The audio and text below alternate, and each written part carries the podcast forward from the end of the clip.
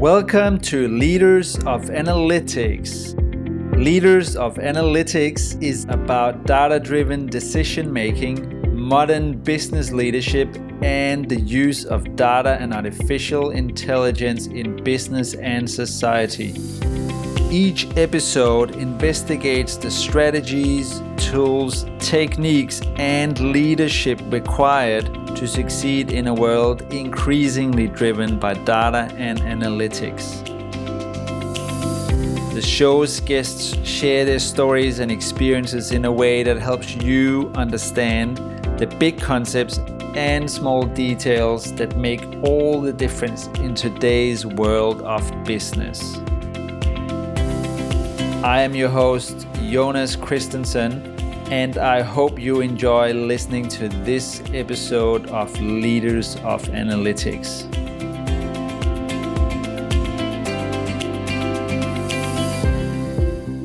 Great analytics teams understand that they are responsible for two things concurrently production and consumption. Most analytics teams master the production part well. After all, that's why they exist to produce analytics. However, analytics only matter if someone consumes them and makes valuable decisions as a result. Decision plus value is what we're after. To be able to make valuable decisions from analytics, consumers must be data and analytics literate, and that often comes down to education and culture creation. So, how do you build analytics literacy in your organization? In this episode of Leaders of Analytics, Ben Jarvis, who is the head of scale customer services and operations at Google, answers this question and many more related to building a strong analytics culture. In this episode, you will learn how Ben went from practicing law to becoming a senior analytics leader and operational general manager, how to coach and mentor technical and non technical stakeholders on data and analytics literacy, how traditional businesses that aren't born out of the internet era can transform into data driven and analytics literate organizations, and much more. Let's get to it. Here's Ben.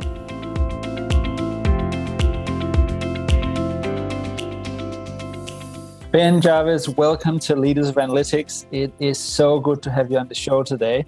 And I have been looking forward to this episode for quite a while since uh, we first met a few months ago, because you work at uh, one of the companies that everyone knows in the world, pretty much, uh, which is Google. And we're going to not really learn about Google today, but sort of more data driven decision making in general, because you have lots of experience both as a producer and a consumer of analytical content. So that's something we're going to talk about today. Benny, welcome to the show. Could you please start by telling us a bit about yourself, your career background, and what you do? Yeah, for sure. And, you know, thanks so much for having me on the podcast. I think I've had a bit of an interesting career just given I've not really wound up where I thought I would.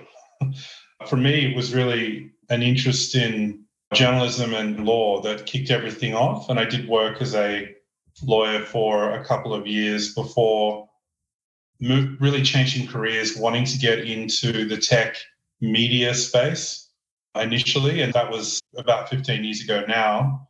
And then since that time, I guess evolving the roles I was in, the career within Google Sydney, and winding up in a analytical manager position.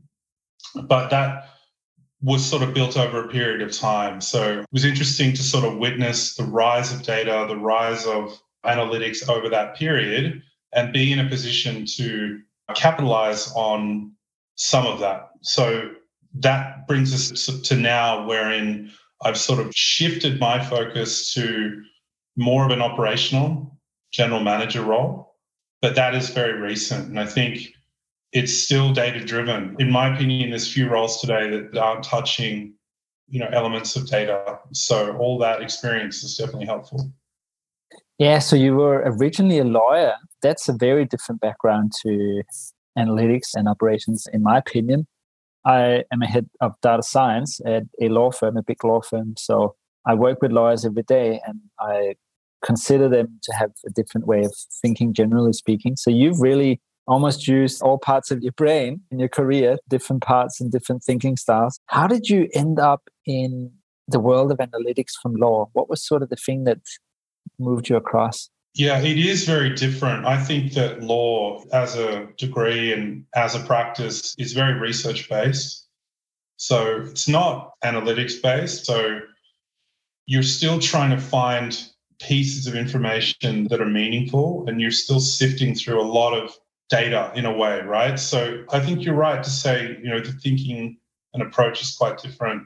The, initially, it wasn't a jump for me from law into analytics. It was a jump into more, more so online advertising in general.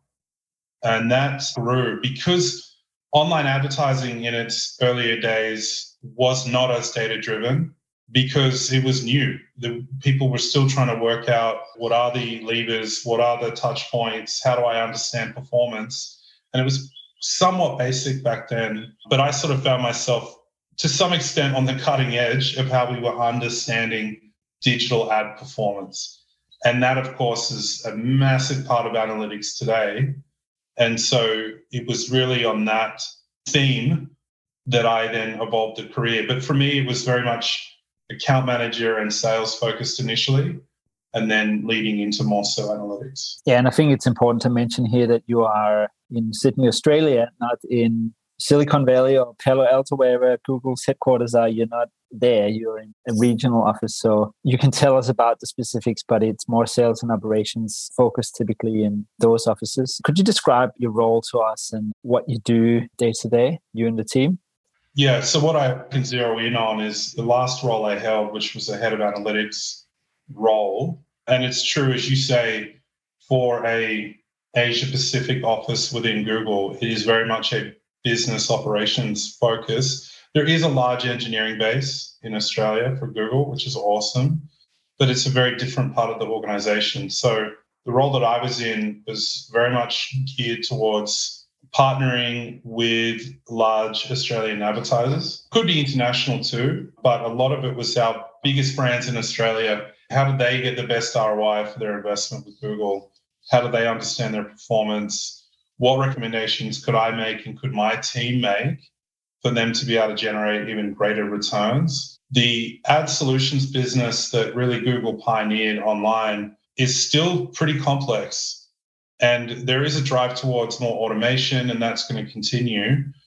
But there are still hundreds of levers to play with, right? And so we would offer consulting like services to the bigger advertisers as a way for them to get the best use of our services. And a huge part of that was analytics. What I always liked with Google's approach, which is still true, and I think other organizations would be doing this too, is embedding analysts within sales teams and within business teams. So that gives people immediate access to an analyst that can help them deliver insights that are super meaningful and move business forward.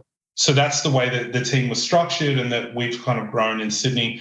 Google has similar teams throughout the world that do very similar work, but they're dealing with local brands and businesses.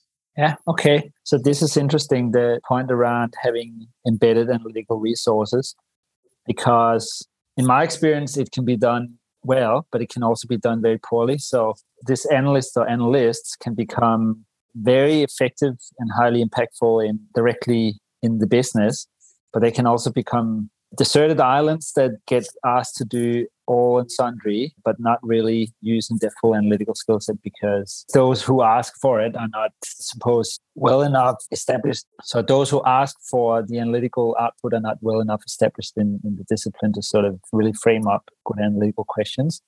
How did you deal with that situation? Because I assume that that was something that you were wanting to avoid. Um, and how does one do that more generally? How does one ensure that there is a connection back to analytics as a discipline and, and that the skill sets are used most optimally?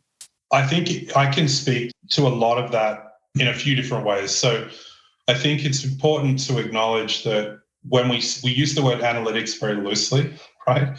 Oftentimes people are referring to products and not people. I, in the context that I'm speaking to, it's very much about people. And so that brings us to what is an analyst, right? And if you think of your full spectrum of analytical capabilities, if we put at the one end maybe machine learning engineer, data scientist type role scope. And then on the other end, you might have business analyst, commercial analyst. They're very different skill sets and they're actually different profiles. And so my team would fall more towards the business analyst end. And that means that there's a real requirement that they are well rounded candidates in terms of their capability. I think this is true for anyone in a matrix organization. You know, it gets very complicated very quickly, and stakeholder management becomes a huge part of determining how successful you are in role. So, we were very much a commercial, business focused analytical team.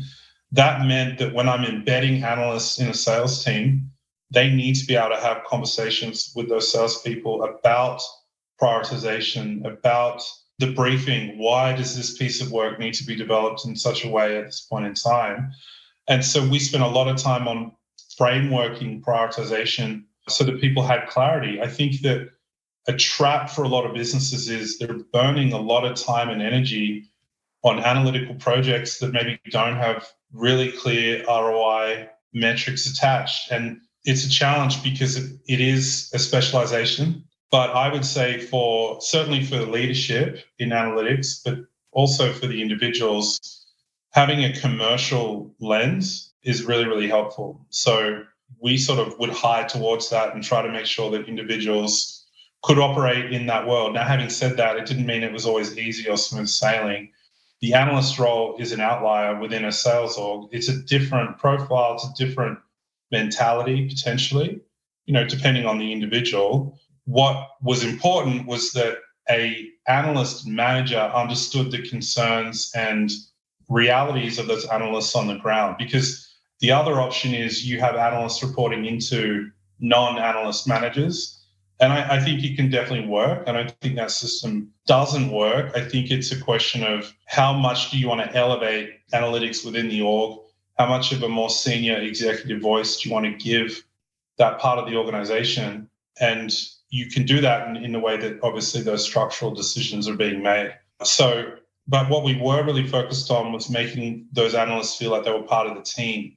So they're part of an analyst team, but they're also part of a business focused sales team. And actually, most of their time is not spent with other analysts, it's spent with those salespeople. But we would need to come together for things like capability training, for performance reviews, for understanding how we evolve and progress the role, then that throughput into management was an important piece of it. So, so these analysts would report to you, but also in a dotted line sense, perhaps to to the sales manager. Correct. Is that sort of how it works? Yeah. Exactly. So, for an individual like that who's reporting into more than one person, what are some of the I suppose, pitfalls or, things to be aware of in terms of how do you make that work well when there are two people who want to guide, direct, and uh, all in good faith, but sometimes there might be at odds with where things should be going. That one person thinks it should be going one way, and the other thinks it should be going in another direction, and, and this individual is sort of in the middle of that. How do you deal with that? How does one deal with that? Yeah, I think to answer the specific question, and, and then I might zoom out a little bit because I think it's a really important point.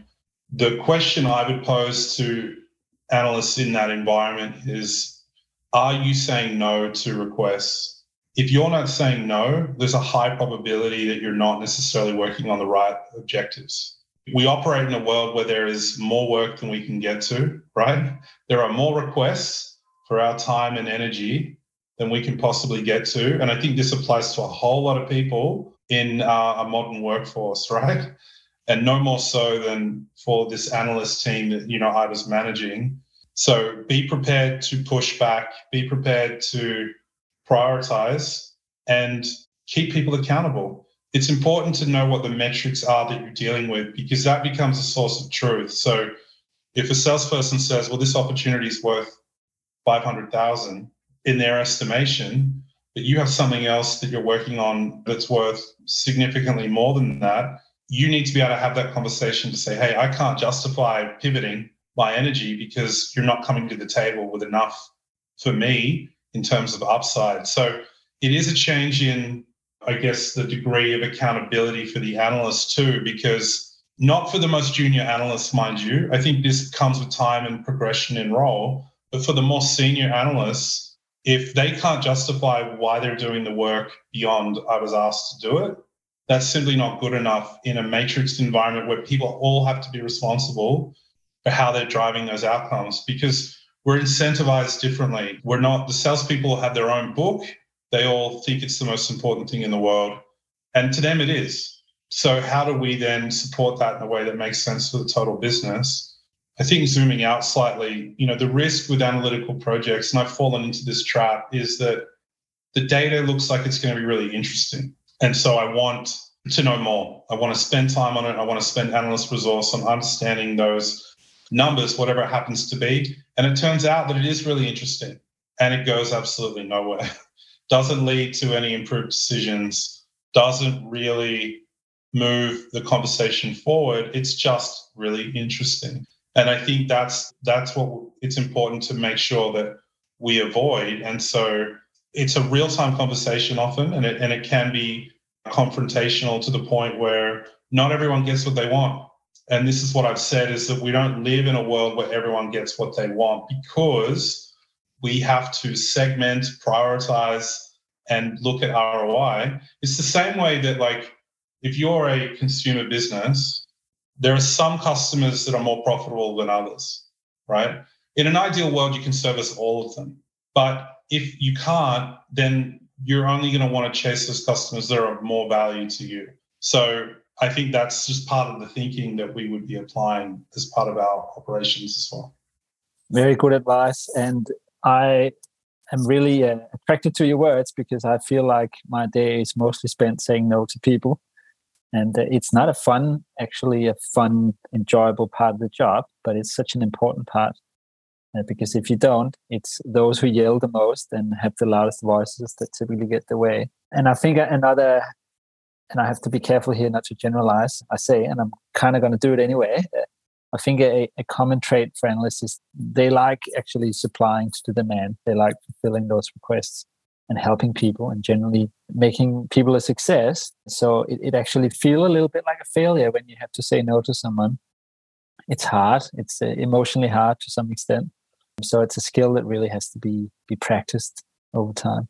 So your your advice there is uh, really good for for all listeners to take on.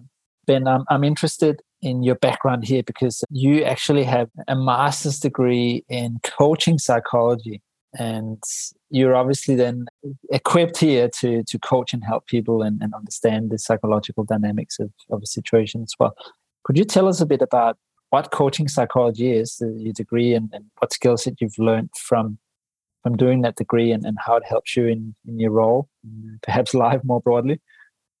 Yeah, I guess it's definitely a continuation of, of the career journey for me, but I am a big fan of trying to simplify things down to a little bit like a binary idea. Now, this is oversimplifying, but like the idea that in any role, you should be either earning or learning you need to have one of the two. If you have both, then you've got no worries at all, right? There's also this idea that as individuals, depending on our makeup and areas of interest, we might be more interested in people or things. And I think analytics is often a world of things and it's a world of data points. There's immense value in what can be done in that world with, you know, the work that we do. What for me, the coaching psychology was my attempt to bring it back to people. And what I've found constantly is with all the data points in the world, it's still a human being talking to a human being. And all the overlay of their bias, their history, their knowledge, their cultural understandings, their attitude, it trumps all the data. So it's partly understanding what drives human beings and having good stakeholder management and influence but I think with coaching, it's also trying to understand what motivates and drives us and what motivates and drives analysts, but more than that, um, people in general. So I wanted, I love the idea of trying to combine an analytical approach with a coaching approach. I don't think I've been successful yet, but the you know the degree was my way of bringing it back to a lot of those human factors and a lot of those not so much societal, but certainly attitudinal and mental frameworks that, that get used in in the world of coaching and psychology. Yeah, and I think really what often makes a good analyst a great analyst is not necessarily just outstanding technical skills, but it's the ability to tell a story with the data. It's an ability to convince stakeholders that this is important, that what we found is important. It's an ability to lead and provide thought leadership to a process or a habitual way of doing things in an organization that has always been like that and sort of challenge the status quo with the information. So we have fact and emotion combined, basically, uh, which is kind of an element of what you're saying. And that is really, really powerful. That is the analyst that gets invited into the decision making rooms, the boardrooms, uh, the executive tables, and when you can do those things. So it is so important for any analyst to practice that interpersonal skill sets. And uh, yeah, you, you can call it coaching and you can call it psychology, you can call it stakeholder management and all those sorts of words you can attach to it. But the ability to lead other people is, is really critical in an analytics role to have an impact. I'm interested, Ben, the way you coach and mentor sales and the leadership staff and the sales sales teams, operations teams to make data driven decisions. That I imagine is a really interesting challenge, and you'll have very different levels of appreciation and understanding of how data can help.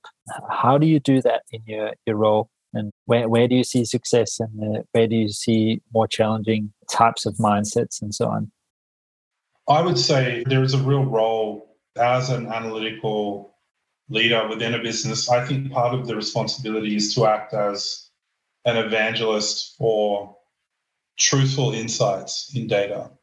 So sometimes you've got to begin that journey with we just need to be able to track what we can't track.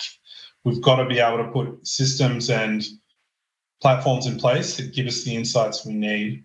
But assuming that work is being done or, or has been done, the challenge then becomes how do we interpret this information in a way that's meaningful for our business? And it never ceases to amaze me just how difficult that challenge is because we can track now more than we've ever done. We have access to more information. I think that it presents its own challenge, and that's one of information overload. And that's one of, I guess, data curation that is a constant challenge, and especially for senior business leaders that have to have a summarized view of reality, an executive level view. There's a human being involved in making that happen. And they're making active decisions about what data is included, how is it structured, what insights are they drawing out. And there's so many variables involved in that. And so the more that we could educate that senior business leader to ask the right questions, to not necessarily always take it at face value, I think is really, really helpful. So I had run a, a, number of presentations to talk about data literacy. And this is done at a pretty high level, right? It is much more guidelines than how do you craft an Excel equation. like it's the data sets we deal with are so large that we've got to be able to bring them down into something that's meaningful and, and impacts an actual decision. And that's an analyst skill on the one side, but it's also very much a business leader skill on the other. And there's a couple of, I guess, big watchouts that, you know, and this is not exhaustive by any means, but these are just the ones that come to my mind. Thinking back to some of that work I did was too often we display metrics with no benchmark. So the question is, what does good look like? Now, it's fine to have targets, but targets can often be set somewhat arbitrarily. So finding the right benchmark to put a metric in context is vital, not just showing the individual metric on its own. The other thing to be mindful of is that we have such short memories. We're moving so quickly in business. We're often not looking backwards. And I'm a huge fan of the trend. So trending data is is critical. I don't think that's a surprise to anyone, but you can pull any metric out you want and tell any story you want if you just handpick the timeline or the, the individual kind of moment in time. And so I think keeping it relative slash benchmarked and also being really focused on the time series that you're using in order to make your point. And you know, there are just little details that have come to my mind. But teaching business leaders to be mindful of these things. The other one is like exclusion bias. I haven't got that exactly right because my mind's gone blank. But whenever we take a data set, you're more almost always excluding some of the data in what you pull. And that's just a natural consequence of having to draw boundaries with the data that we're working with. There's a great example from World War II involving bombing runs over Europe and how a data scientist at that time, this is in the 40s, understood what was included versus excluded. And it's a really illustrative example of how this works in practice. So, to just quickly give you that example, the US military had bombers coming back. Their data set was returning uh, aircraft, right? And they wanted to protect the crew and reduce the risk that they would come to harm or that the plane would be shot down. Their data set was returning aircraft. And so they analyzed it. They looked at where the bullet holes were. They understood where they were attracting fire from the ground, anti aircraft. And their conclusion was we need to reinforce those parts of the plane that are the most impacted with the most bullet holes. And this data scientist said, You're coming at it the wrong way. The data set is not complete we're missing all the aircrafts that didn't come back. So the aircraft that did, if they have bullet holes, it means that they can still fly when they're taking that fire. We need to reinforce the parts of the plane that don't have bullet holes in them. And so, you know, we do this all the time with how we understand the conclusions we're making because we're not zooming out far enough and looking at the bigger picture. And that's really easy to say as a like conclusion. But it's amazing how often this happens because we we have this kind of cognitive bias where we're only focused on what's in front of us. I have this spreadsheet to work with. Let me draw conclusions from this. I'd say always ask the question of what might we be missing as part of this data set in order to make a decision. What a great story.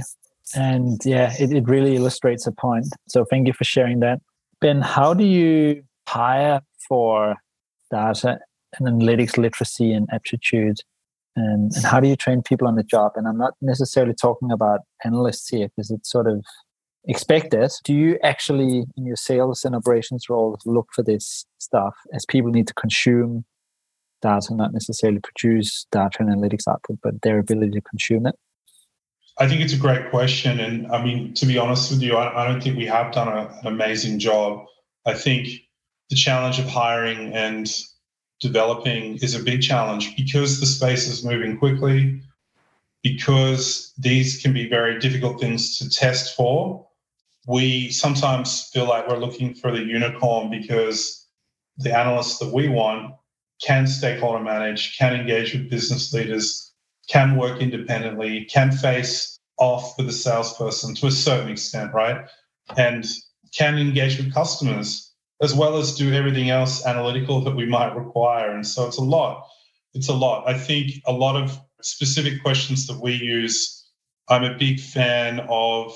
I think one of the biggest telltale factors for a maybe any analyst, but I would certainly say a business analyst, would there be their ability to deal with ambiguity, to deal with unknowns. And because you're not always going to have a framework or an understanding for everything. So I would ask them how they've dealt with a data set they've never seen before and how they under, they understand it and try to draw value out of it.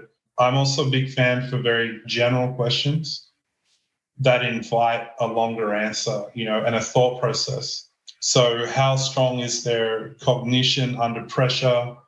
And then you can get into some of your classic like problem statements, you know, how many devices are sold over this period of time.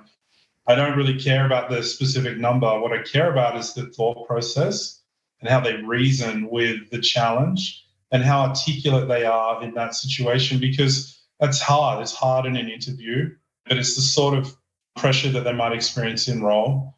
For more technical capabilities, I think we could do a much better job. A startup like Alooba, for example, comes to mind because there's an opportunity there, I think, to level the playing field and actually do proper testing for analytics. I'm sure some companies do this, but I think you kind of have that piece of the puzzle, and then you have your interview itself, which should be much more devoted to soft skills if possible.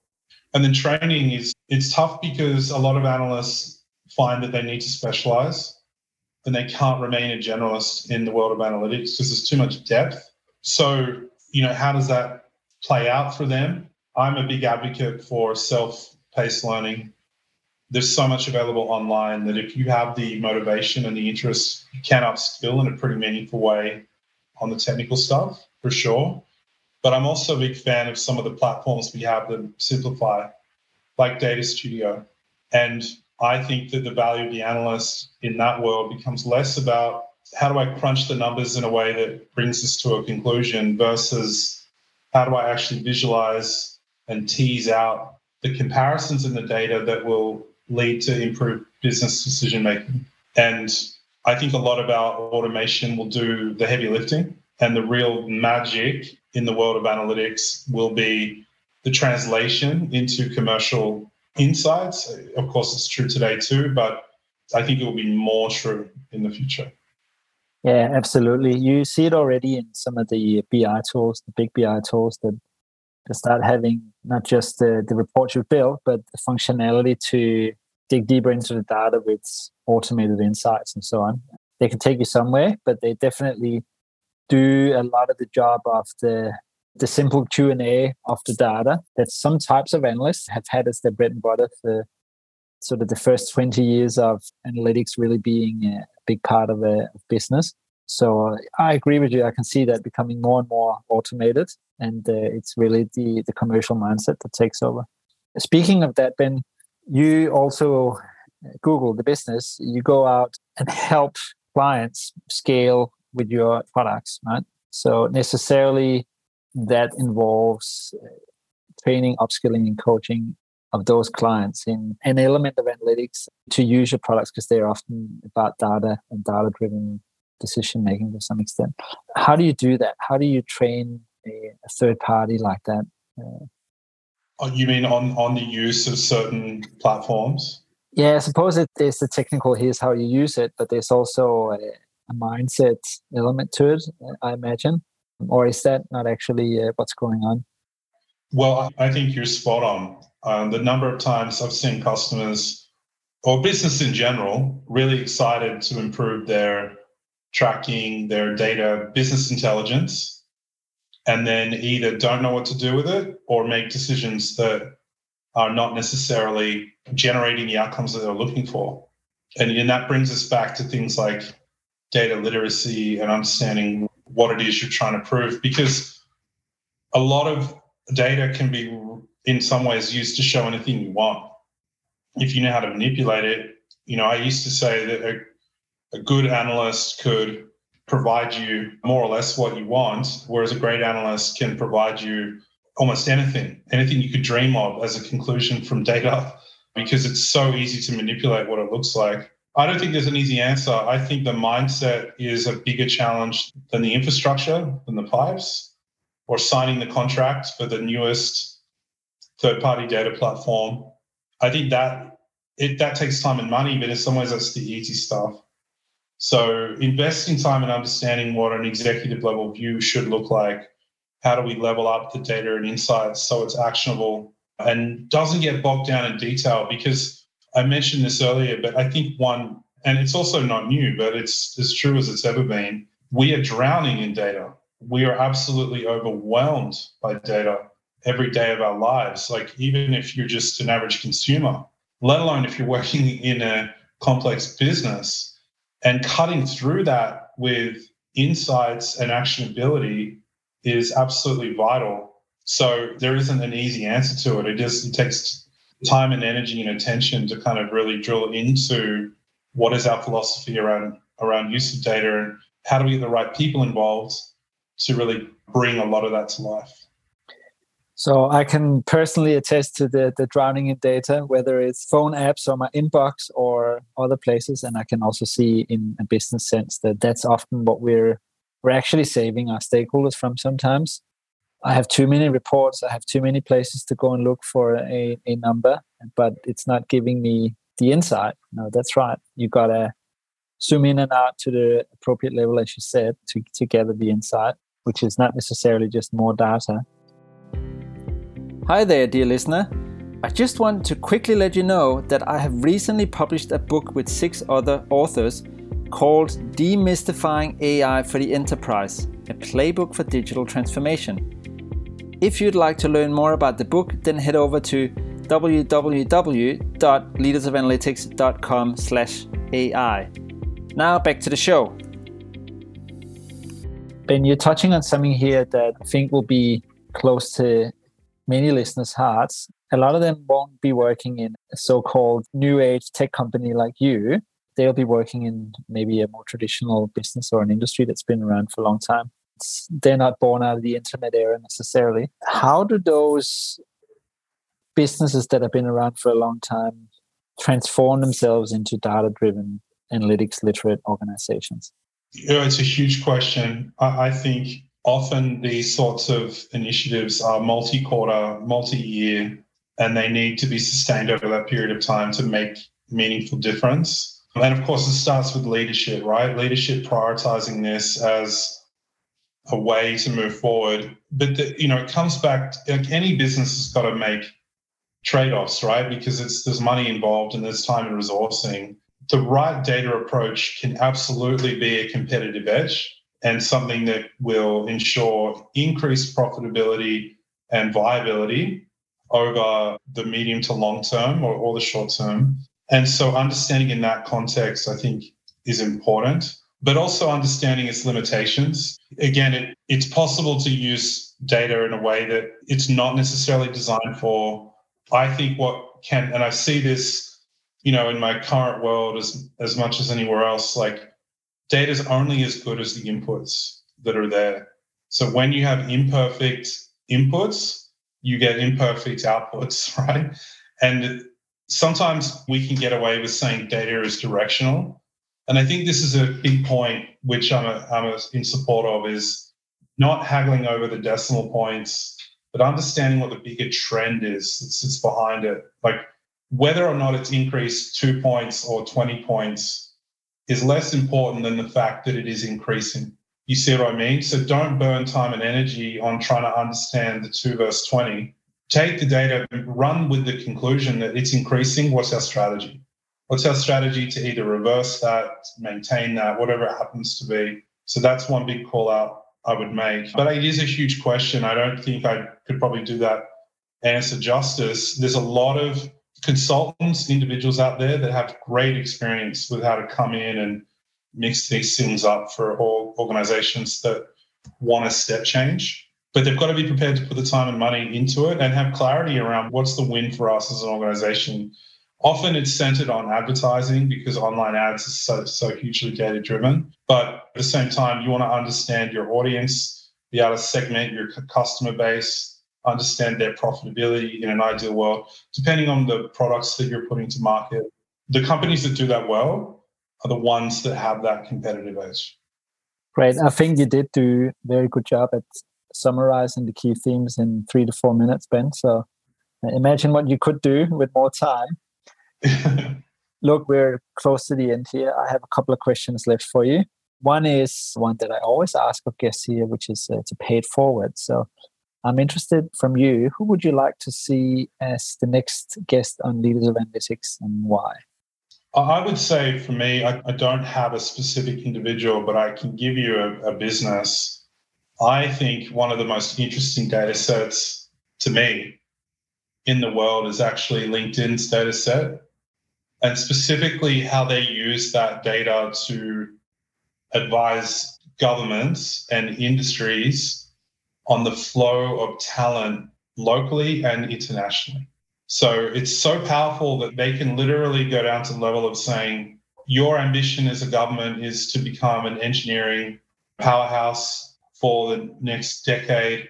Your own, like your proportion of engineers relative in your workforce is this the best regarded engineers live in this world. Like they can see that flows of human labor and migration between markets. They can categorize it. I think anyone connected to that would be super interesting to hear from, depending on what they can share. but I've not come across a data set for me that I thought was as compelling and interesting as that one. Great suggestion and great topic. That is definitely something that will go on my to do list. So thank you for that, Ben. Lastly, where can people find out more about you and get a hold of your content? Yeah, so I've not really released content publicly. I think you know everything I do is got to kind of sit within the the walls of Google. But um, you can, of course, find me on LinkedIn and see the the career trajectory. I think, if anything, it just shows that it's possible to make big big switches in your areas of focus in your career and continue to evolve. If you're curious about like more specifically coaching or the world of coaching and data, feel free to, to message me. But yeah, my info is online. Fantastic.